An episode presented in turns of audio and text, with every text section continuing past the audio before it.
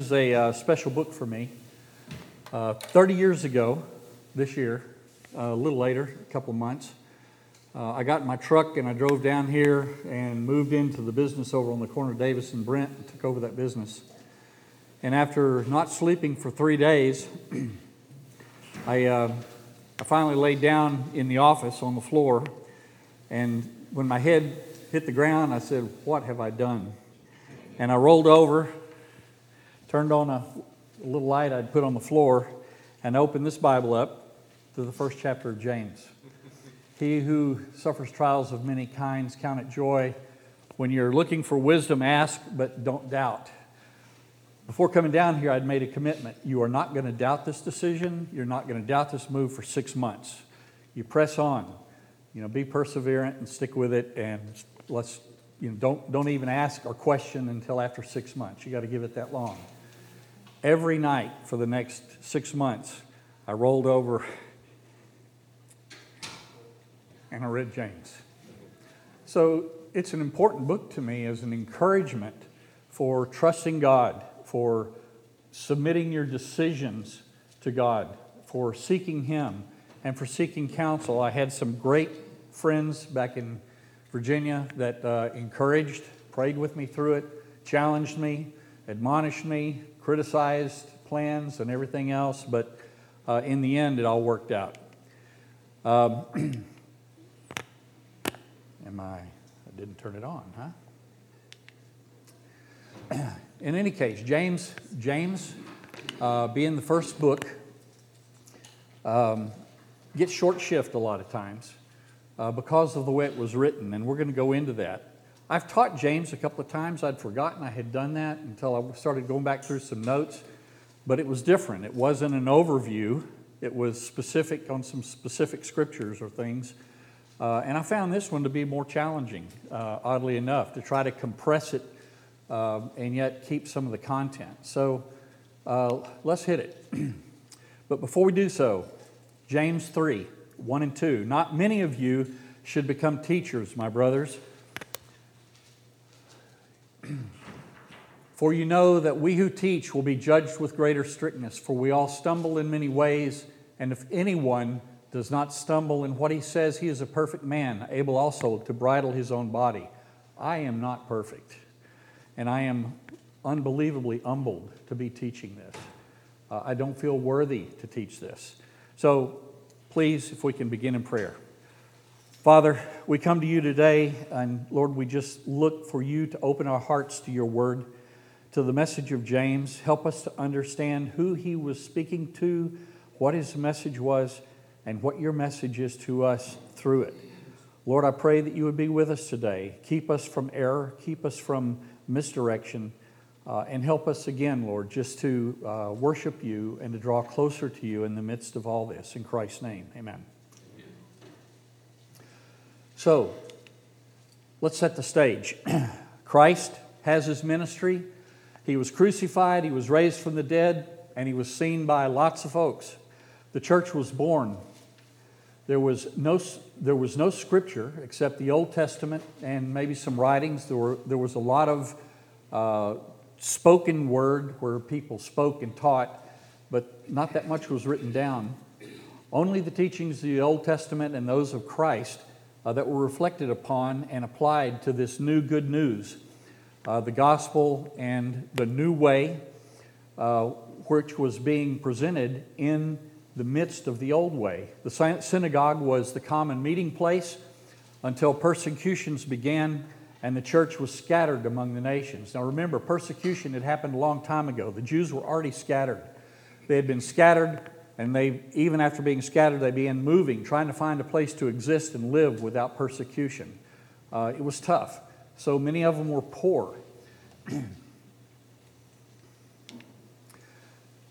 the Jews had been under persecution from Rome for some time. Herod died in 4 BC. We think Christ was born between 7 and 4 BC, but prior to Herod, there had been a lot of, of persecution already. What happened, what happened after Herod was when his grandson, uh, Agrippa, took over in 37, began taking over in 37 AD, he began to persecute the Christians. Why? he was trying to please Rome. He was trying to contain the Jews that weren't particularly cared for in Rome. And by, by, um, by keeping the Jews happy in the area where he was, uh, he would please Rome because there weren't uprisings, there weren't, there weren't protests, there weren't riots. So, uh, in order to do that, he found that he could find favor with the Jews by persecuting the Christians. And he let it roll. And then, of course, Paul uh, was persecuting the way up until his conversion in or around 35 to 39 AD. Um, anybody know what Pentecost was? Is? We think of Pentecost as when lots of people were converted to Christianity. Pentecost had been around for a long time.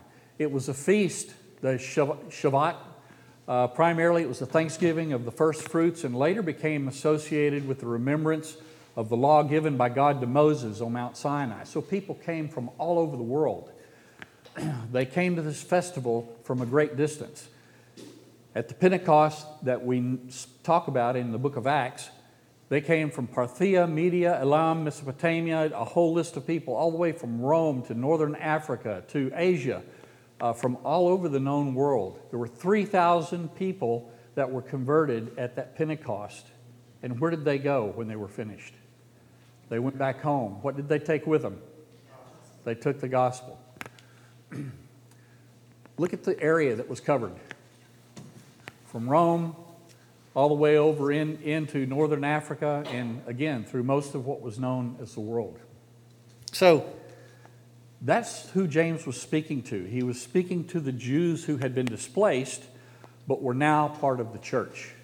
And there was just nothing for them. There were, there were a lot of different kinds of teachers that came in and, and were, were teaching things, not all of which were right.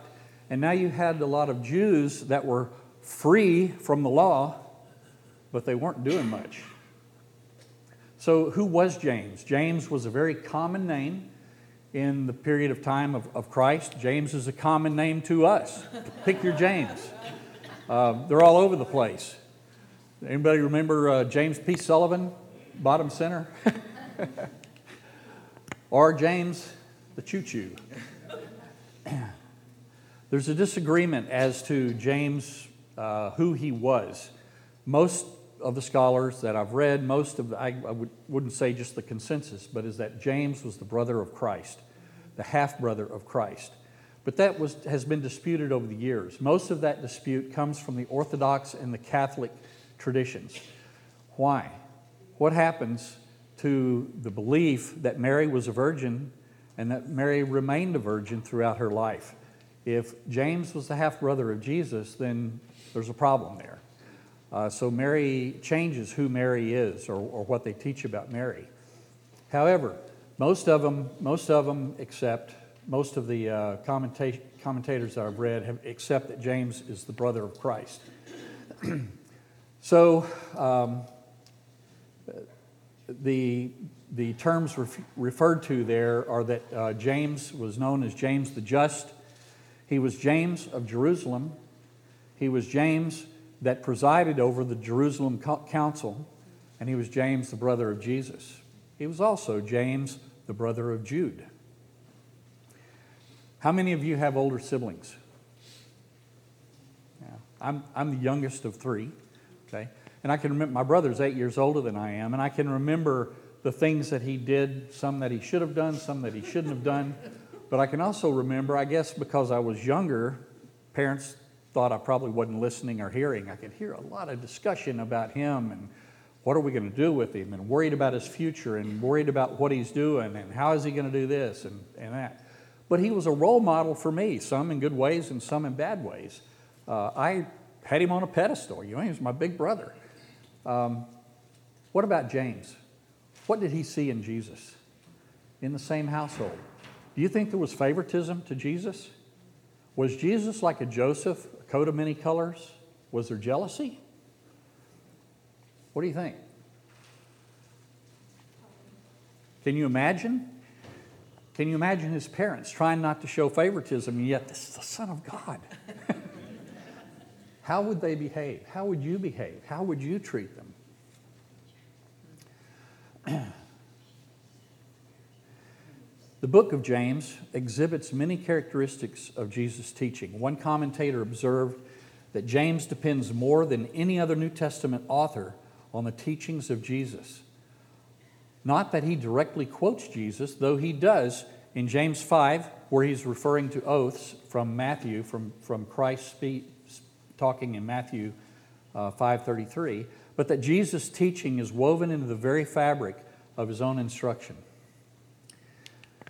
James became a believer after observing the resurrection.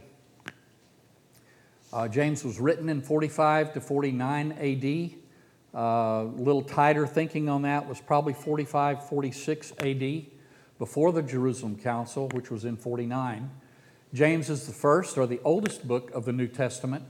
James was martyred in AD 62, according to Josephus. Uh, he was thrown from the parapet, the highest point of the temple. It didn't kill him, so they beat him to death with clubs. So here's James in 45 46. Paul's first book was 49 to 50 uh, to the Galatians. And you see, last week I believe we did Titus 60, 62 to 64, and Revelations uh, will be the bookend, the other bookend, 94 to 96 AD. So James was written to the 12 tribes that were scattered among the nations. Luther was quoted as saying that James was an epistle of straw. You ever heard that? Luther also said, It is enough to make men to receive this epistle, that it contains nothing unworthy of an apostle of Christ. It is indeed full of instruction on various subjects, the benefit of which extends to every part of the Christian life for there are here remarkable passages on patience, prayer, prayer, to God, the excellency and fruit of heavenly truth, humility, holy duties, the restraining of the tongue, the cultivation of peace, the repressing of lust, the contempt of the world, and the like things which we shall separately discuss in their own places. What Calvin had to say about James. And as Paul contends that men are justified without the aid of works, so James will not allow any to be regarded as justified who are destitute of good works. Whoa. Due attention to the scope will thus disentangle every doubt. For the error of our opponents lies chiefly in this that they think James is defining the mode of justification, whereas his only object is to destroy the depraved security of those who vainly pretend faith as an excuse for their contempt of good works. Therefore, let them twist the words of James as they may, they will never extract out of them more than the two propositions that an empty phantom of faith does not justify, and that the believer, not contented with such an imagination, manifests his justification by good works. James was not addressed to any one church, like First and Second Peter, one through three, John and Jude, it was addressed to the broader church. Okay, Ron DeSantis writes a letter and he sends it out to everybody. Uh, and you get the letter and you read it, and there's a lot in there about what's going on or what he's doing on a subject or a topic. Um, it becomes part of the narrative, it becomes part of our discussion of the things that we do. Uh, so we talk about it. We may refer to it, but we may not even attribute it to him. That was pretty common in the day. There were James's letter went out, and he was referred to often in some of the other writings, but there was non-attribution, which was very common in that day. A lot of it was told and retold. What happens if Ron DeSantis writes you a personal letter, handwritten, under his own signature? About a specific topic or about something that he's wanting to talk to you about or maybe ask for, how would you receive that letter? Would you tell people about it? Would you maybe frame it? would you maybe do something else with it? So, Paul writes a letter to the Galatians. He writes, writes a letter to the Ephesians. It's talked about, it's referred to. This is our letter. You know, they're, they're talking about it. So it was talked about, it was recognized.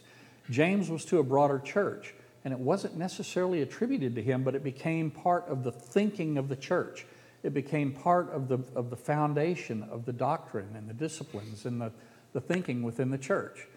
So it just wasn't known. And so when it came, when theologians came to the point of trying to define what is Scripture and not, you, don't, you didn't hear a lot about James. And he didn't show up by name until the third century. And it wasn't until the fourth century when Athanasius included James in his canon of Scripture that you see James is listed in the canon. So he was first to be written, but he was one of the last ones to be included in the canon. It has a decidedly Jewish flavor. It's been referred to in different times as an epistle, wisdom literature, diatribe, a rant. There's some other terms. But the point is, is that it's hard to pigeonhole James.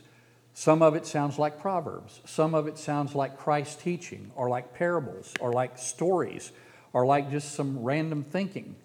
But the best description that I've seen is best understood as a brief sermon or homily or extraction from a series of sermons that a pastor would send to his church, to his congregation that are spread out. The church was trying to find its way. James was addressing primarily Jewish believers who were now free from the law and behaving to some degree as antinomians. They were not doing much. They were claiming the gospel, but they were a little lax on their, on their not just their works, but on uh, their recognition of sin. Paul was, Paul's focus was on grace, where James's was on spiritual wholeness. You could use that as a central theme of James spiritual wholeness for the individual and for the church. Paul strikes at legalism, James strikes at quietism. Luther was faced with forms of Roman Catholic theology that, that had a great emphasis on works. So he focused on Paul, on grace. Wesley was faced with a church that was a bit indifferent to moral instructions. So he focused on James' teaching. Both have a place. James' most important contribution to New Testament theology is in the area of ethics. No other book of the New Testament concentrates so exclusively on ethical questions. That was Wolfgang, Schrage, Wolfgang Schrage's. It is purity of intention, dedicating all the life to God. It is the devoting, not a part, but all our soul, body, and substance to God. And Spurgeon says, What a Magna Carta this is. The Old Covenant says, Keep the law and live. The New Covenant is, You shall live, and I will lead you to keep the law for I will write it on your heart. Or the great theologian Charlie Brown says, Life is like an ice cream cone, you got to lick it a day at a time. So we look at James. First chapter of James is essentially an outline of the book of James. 2 to 5 talks about testing and temptation. Verse 5, wisdom. 6 to 8, prayer and faith. Rich and poor, or favoritism in general. Uh, God's giving new birth through the word, speech, controlling the tongue, doing the word, not just claiming it, concern for the downtrodden, mercy, avoiding worldliness.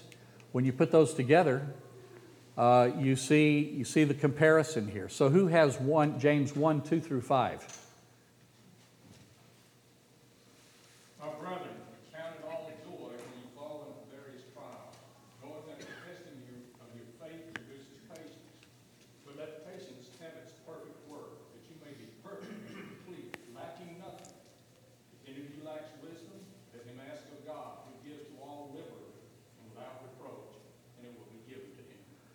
James 5 to 7, 5, uh, 5 7 to 11?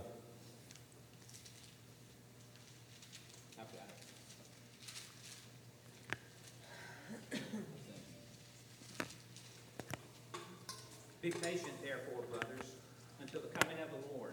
See how the farmer waits for the precious fruit of the earth, being patient about it until it receives the early and the late rains. You also be patient. Establish your hearts, for the coming of the Lord is at hand. Do not grumble against one another, brothers, so that you may not be judged. Behold, the judge is standing at the door. As an example of suffering and patience, brothers, take the prophet who spoke in the name of the Lord. Behold, we consider those blessed who remain steadfast.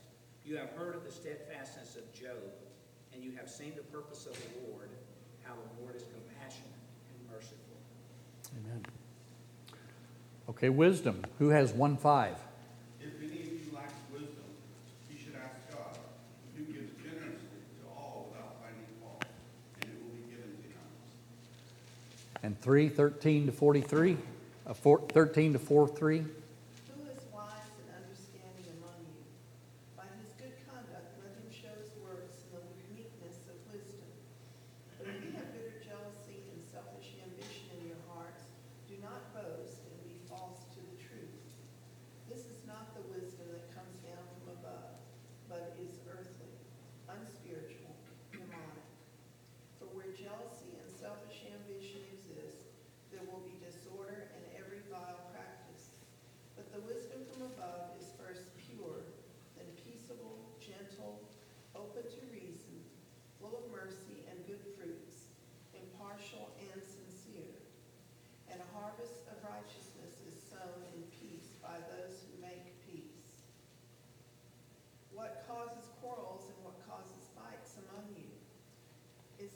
this that your passions are at war with you?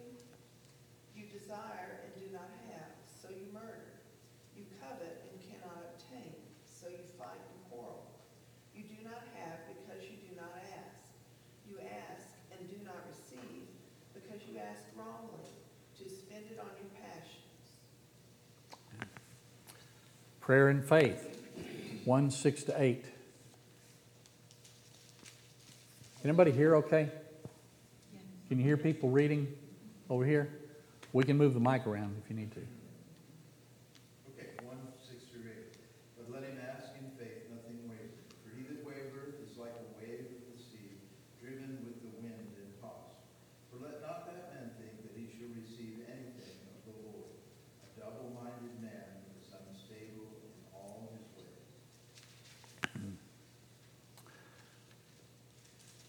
And James 5 13 to 18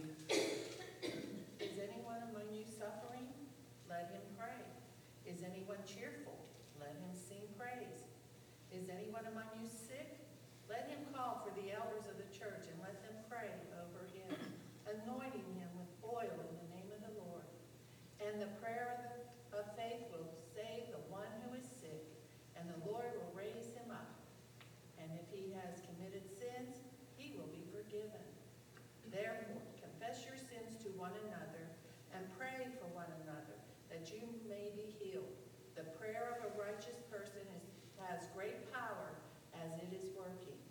Elijah was a man with a nature like ours, and he prayed fervently that it might not rain. And for three years and six months, it did not rain on the earth. Then he prayed again, and heaven gave rain, and the earth bore its fruit.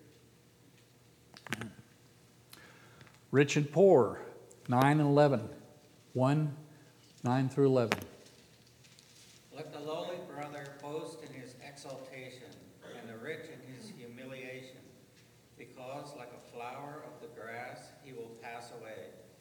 the sun rises with its scorching heat and withers the grass, its flower falls, and its beauty perishes, so also will the rich man fade away in the midst of his pursuits.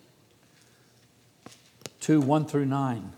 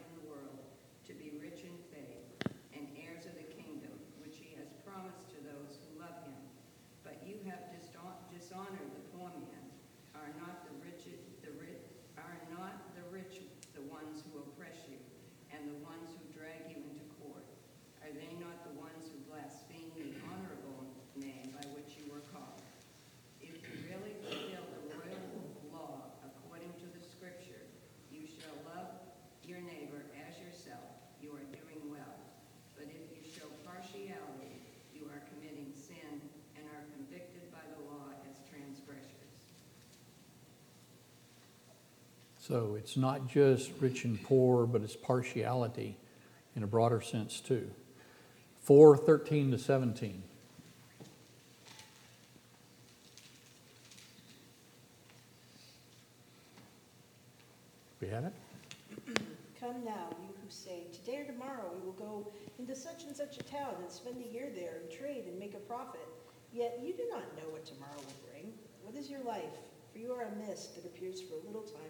vanishes.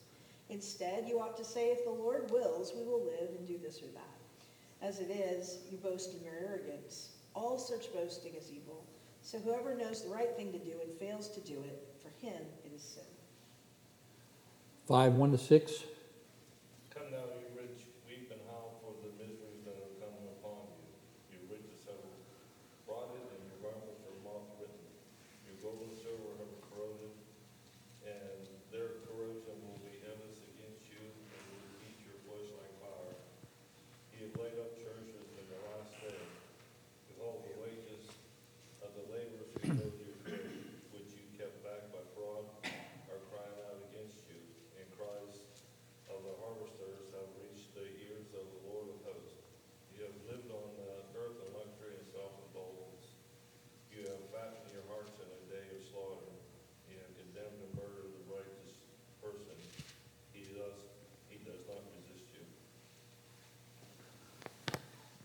Okay, and James 1 16 to 18.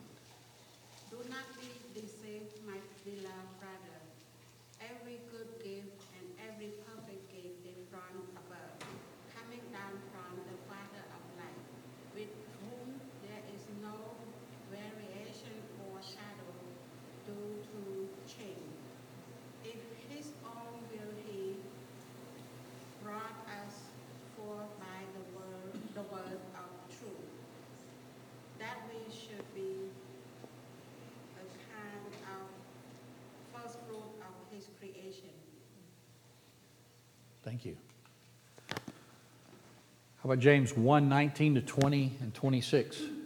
Know this, my beloved brothers. Let every person be quick to hear, slow to speak, slow to anger. For the anger of man does not produce the righteousness that God requires. If anyone thinks he is religious and does not bridle his tongue, but deceives his heart, this person's religion is worthless. Ouch. How about 3 1 to 11?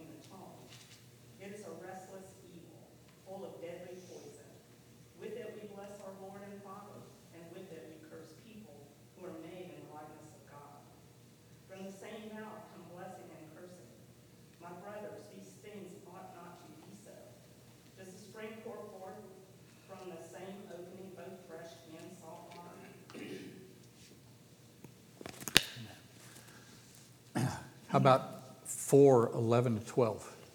Brothers, do not slander one another. Anyone who speaks against his brother or judges him speaks against the law and judges it. When you judge the law, you are not keeping it, but sitting in judgment on it. There is only one judge, the one who is able to save and destroy. But you, who are you to judge your neighbor? And 5 12?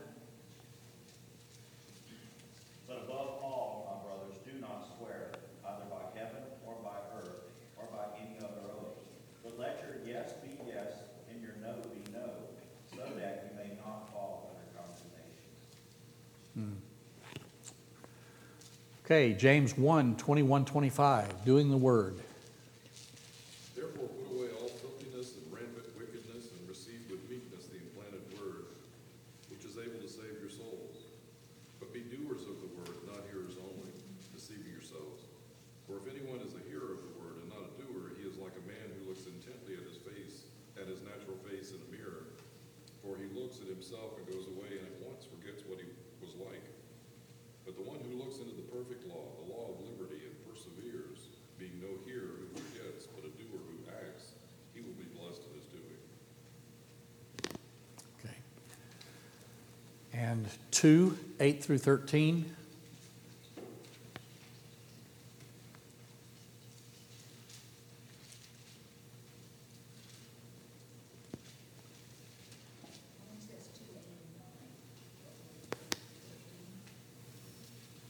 Oh, I'm sorry, 8 and 9. Yes, I, I abbreviated that on the one handed out. I'm sorry. 2 8 to 9. If you really fulfill the law according to the scripture, you shall love your neighbor as yourself. You are doing well. But if you show partiality, you are committing sin and are convicted by the law as transgressors. And 2 14 to 26. It's a little bit long. What use is it, my brother, if a man says he has faith, but he has no works?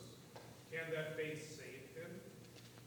If a brother or sister is without clothing and in need of daily food, and one of you says to them, Go in peace, be warmed and filled, and yet you do not give them what is necessary for their body, what use is that?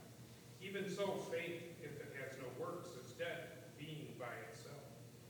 But someone may well say, if you have faith, and I have works, show me your faith without the works, and I will show you my faith by my works. You believe that God is one. You do well. The demons also believe and shudder. But you are willing to recognize, but are you willing to recognize, you foolish fellow, that faith without works is useless? Was not Abraham, our father, justified by works when he offered up Isaac, his son, on the altar? You see that faith was working with his works, and as a result of the, the works, faith was perfected. And the scripture was fulfilled, which says, And Abraham believed God, and it was reckoned to him as righteousness. And he was called the friend of God. You see that a man is justified by works and not by faith alone.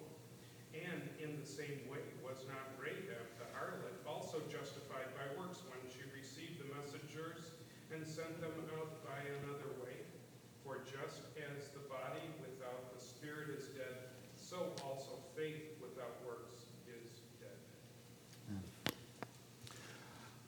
Okay, concern for the downtrodden, 127. Religion that is pure and undefiled before God the Father is this, to visit orphans and widows in their affliction, and to keep oneself unstained from the world. And who has 2, 1 through 18? We've already talked about some of 2.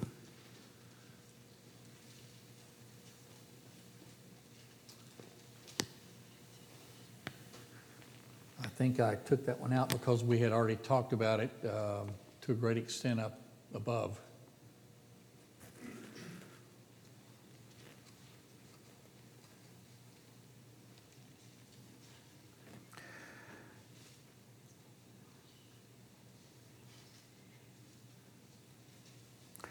My brothers, show no partiality as you hold the faith in our Lord Jesus Christ, the Lord of glory. For if a man wearing a gold ring, ring and fine clothing comes into your assembly, and a poor man in shabby clothing comes in, and if you pay attention to the one who wears the fine clothing and say, You sit here in a good place, while you say to the poor men, You sit over there, or sit down at my feet, have you not then made distinctions among yourselves and become judges with evil thoughts? Listen, my beloved brothers, has not God chosen those who are poor in the world to be rich in faith and heirs of the kingdom which he has promised to those who love him? But you have dishonored the poor man. Are not the rich ones who oppress you the ones who drag you into court? Are they not the ones who blaspheme the honorable name by which you were called? If you really fulfill the royal law according to the scripture, you shall love your neighbor as yourself. You are doing well. But if you show partiality, you are committing sin and are convicted by the law as transgressors. For whoever keeps the whole law but fails in one point has become guilty of all of it. For he who said, Do not commit adultery, also said, Do not murder. If you do not, mur- do not commit adultery but do murder, you have become a transgressor of the law. So speak and so act as those who are judged under the law of liberty. For judgment is without mercy to one who has shown no mercy. Mercy triumphs over judgment. What good is it, my brothers, if someone says he has faith but does not, not have works? Can that faith save him? If a brother or sister is poorly clothed and lacking in daily food, and one of you says to them, Go in peace, be warmed and filled, without giving them the things needed for the body, what good is that? So also, faith by itself, if it does not have works, is dead. But someone will say, You have faith, and I have works. Show me your faith apart from your works, and I will show you my faith by my works. You believe that God is one, you do well. Even the demons believe and shudder.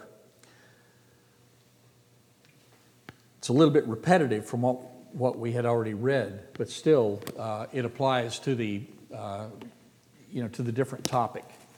Uh, chapter 1 through 27, we already read, right?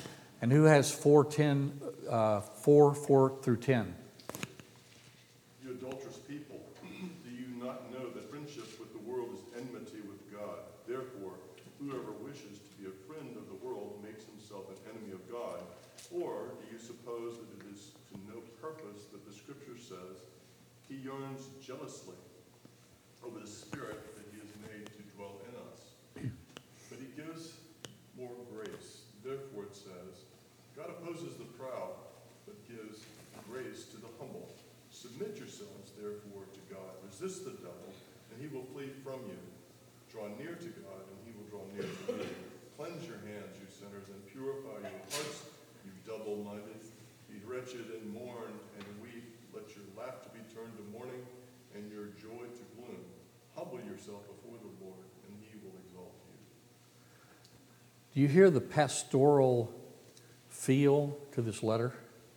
Do you hear the admonitions and the exhortations coming to a people that are kind of tepid in their faith? James is about dispelling myths. Myth number one trials are bad. James says, on the contrary, trials are joy. They bring maturity, they cause us to depend on God. Life and trials will pass, but God's truth will not. Trials are part of God's good purpose, they strengthen our faith. Myth number two faith is what I think. James says, faith is what I think and what I do. Do not merely listen to the word and so deceive yourselves, do what it says.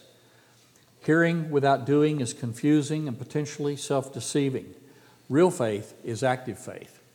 D.A. Carson says the worst possible heritage to leave with children high spiritual pretensions and low performance. Hypocrisy. Do what I say, not what I do. Myth number three religion is a private matter. James says it's personal, but it's, but it's not private. Must be acted out. Both God and His people will be involved in what you do with your words, time, money, and your desires for pleasure. As we live in community, as we live with each other, you think people don't know what we do, how we talk, how we behave, or what we don't do? James says Christianity is a public matter. It's about life together. He's targeting division. These Christians he's writing to are boastful about the future. They're quick to become angry. They're cursing at one another, slandering one another, grumbling against one another. They're showing favoritism and oppressing the poor. James' concern is that his readers stop compromising with worldly values and behavior and give themselves wholly to the Lord. James wants to overcome divided character in the Christian existence. He is concerned about wholeness and perfection of the Christian life. He is concerned about spiritual wholeness, both within each of us and within his church. we got through that. Um, a lot of commentaries, a lot of people contributed to this. Any questions? Comments? It was really simple and straightforward. To look at yourself and say, I am not good enough myself. I cannot just sit on my laurels and not do anything for my neighbor. I have to go out and use God, what He's taught me, and do something. That's important. Did you ever find that when you we actually get off our keisters and do something or reach out to somebody, as, as, uncomfortable as it might be, how it strengthens our faith, how it encourages us as well as them, how all of a sudden we feel like that, okay, Lord, I can do this. Anybody ever, ever experienced that? I didn't know if we'd have time for this. Ann Landers, old, Think of this as the church. It's uh, written about a family, but think of it as a church. Um, uh, sorry, dear Amy, not, not Ann. I grew up with Ann. Every fall, my sister, cousins, and a cousin's sister in law have a weekend shopping excursion in our home city. We stay in a hotel, we treat ourselves, shop for our children, and go out for lunches and dinners. It's a great time to reconnect. I have a sister, Wendy, whom we do not invite. She is offended to the point of tears when she finds we have not invited her. My two sisters and I are very close in age, but Wendy wasn't, hasn't been as close to this set of cousins as my sister and I have been through the years. We are all married, stay at home moms. Wendy is a divorced working mom with one child. There are several reasons we do not include her. We know she doesn't have very much money for such an outing. She also does not have many of the same interests as we do.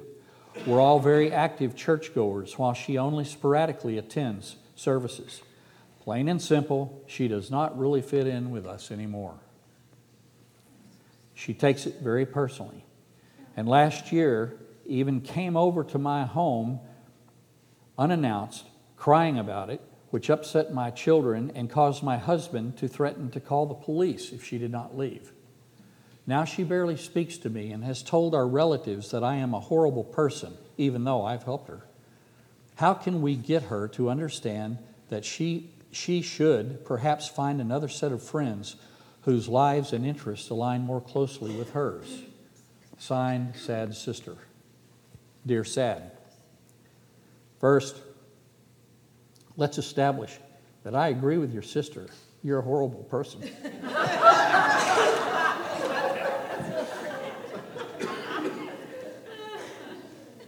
Obviously, you can do whatever you want and associate with or exclude whomever you want, but you don't get to do this and also blame the person you are excluding for not, not fitting in.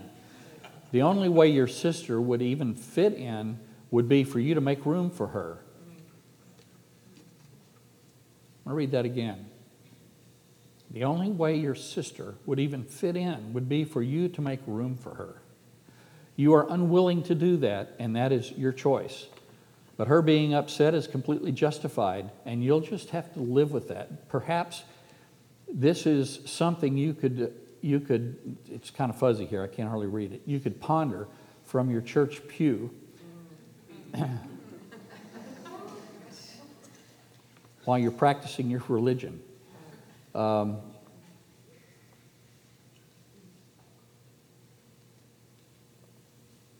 I can't read it anyway, but you don't, it, she's saying, but you don't seem to have learned much. What about the church? Do we do the same thing when we exclude people? When we have our little, little groups where we don't invite people to certain things? Uh, or where we somehow treat them differently. James talks about, uh, about the rich man and the poor man, but he's talking about something much bigger than that. Uh, he's talking about the differences that we have. Maybe a Gentile versus a Jew. Maybe, um, maybe someone of one trade versus another. Um, is everybody welcome? What say you? Kelsey Grammer has a new movie coming out that addresses that very issue. I'm sorry, who? Kelsey Grammer. Okay. He, uh, he's a preacher who's, uh, pastoring a failing church made up of old stuffy people. And a couple of hippies wander in. And to make a long story short, he ends up with thousands and thousands of Oh, I know, I know what you're talking about. I've seen it advertised, yeah, yeah. So yesterday I saw that movie, you know, and uh, I want to just say that there's a, there's a scene where the pastor stands up to his own congregation and says, the door works both ways for anyone that doesn't feel comfortable with inviting these people. And so a bunch of them stand up. And then one older guy stands up and he starts to walk out, but he steps into the pew and sits amongst the hippies and the whole audience in the theater last night clapped for that. It was really, really cool. Yeah. What's the name of it? It's called The Jesus Revolution. It's also a book concerning real things that happened back in the Yeah, it's sixties. very- Yeah, it's the sixties and seventies. And Cindy's an extra in the movie. Are you really? Oh, man. I'm in the back, you can't see. I'll send you something. The, the, the question is, were you there when it actually happened? The movie, is- you mean the movie, oh, was it in the 60s? Child. Uh, I didn't go to Woodstock. It's a great movie, go see it. Yes, sir. The only problem you might have with James is that it can get you right back into legalism. Am I doing enough? You know, I, I say I have faith, but haven't done too much this week, and, and, you know, it can be kind of a roller Yeah. coaster of, uh, thoughts on that, and, uh, I came, feeling good, Yeah, I- about yourself because maybe you did a lot. I came out of a very legalistic background. And it's easy for me to feel the burden of performance, the burden of doing, uh, of earning. Uh, I was convinced that I couldn't make it because I wasn't good enough. And it wasn't until, you know, I came to understand covenant theology and grace that, holy mackerel, was so freeing. Uh, The flip side of that is, is that how do we deal with this? I think, I, I, I mean, that was the point that I was trying to make with Luther and Wesley. Luther was speaking to a very different thinking at that time. Wesley was trying to say, okay, we're going a little too far here. We need to, it doesn't mean you can sit on, on your tail and do nothing. Uh, we need to be about the work. Can people see your Christianity and the way you live? Do they see it in what you do? And so, yeah, good point. I, I'm with you. And when, when you read the references in here where, where James is talking about faith and works, he, if you read it carefully, he's saying you can't have one without the other. Mhm. And, and somewhere in, in uh, one of Paul's writings, he said, and Christ saved us, and he has works that he already arranged for us to do. Right. And he's given us the gifts of the Spirit, which requires us working. So it, it's, Yeah, I thought, I thought, I thought, saves us. I thought Spurgeon said it well. Yeah. You know, in, in, in his, that God frees us up to do the works that He's set out for us. Um, Anyway, any other comments? Yes, sir. I've always kind of read it as, now, uh, it's not us that do the works at all, because that would lead to the legalism and self-righteousness. Look at my works, it's actually the works of the Spirit, as he said, as the body without the Spirit is dead, faith without works is dead. So who does the works? It's not me and my body, it's the Spirit that is doing the work through us. Right. One of those things we need to pray about. Lord, what is it you have for me to do? What is it, where is it that I can participate or I can help? Who is it out there that I can touch base with and help?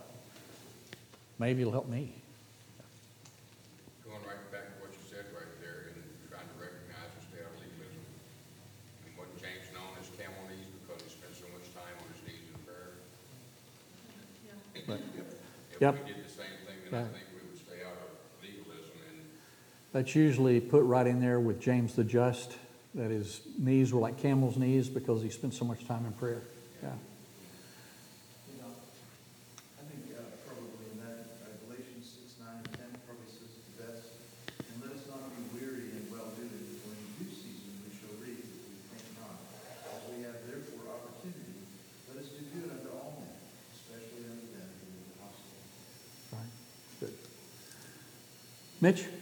Would you like to close us in prayer?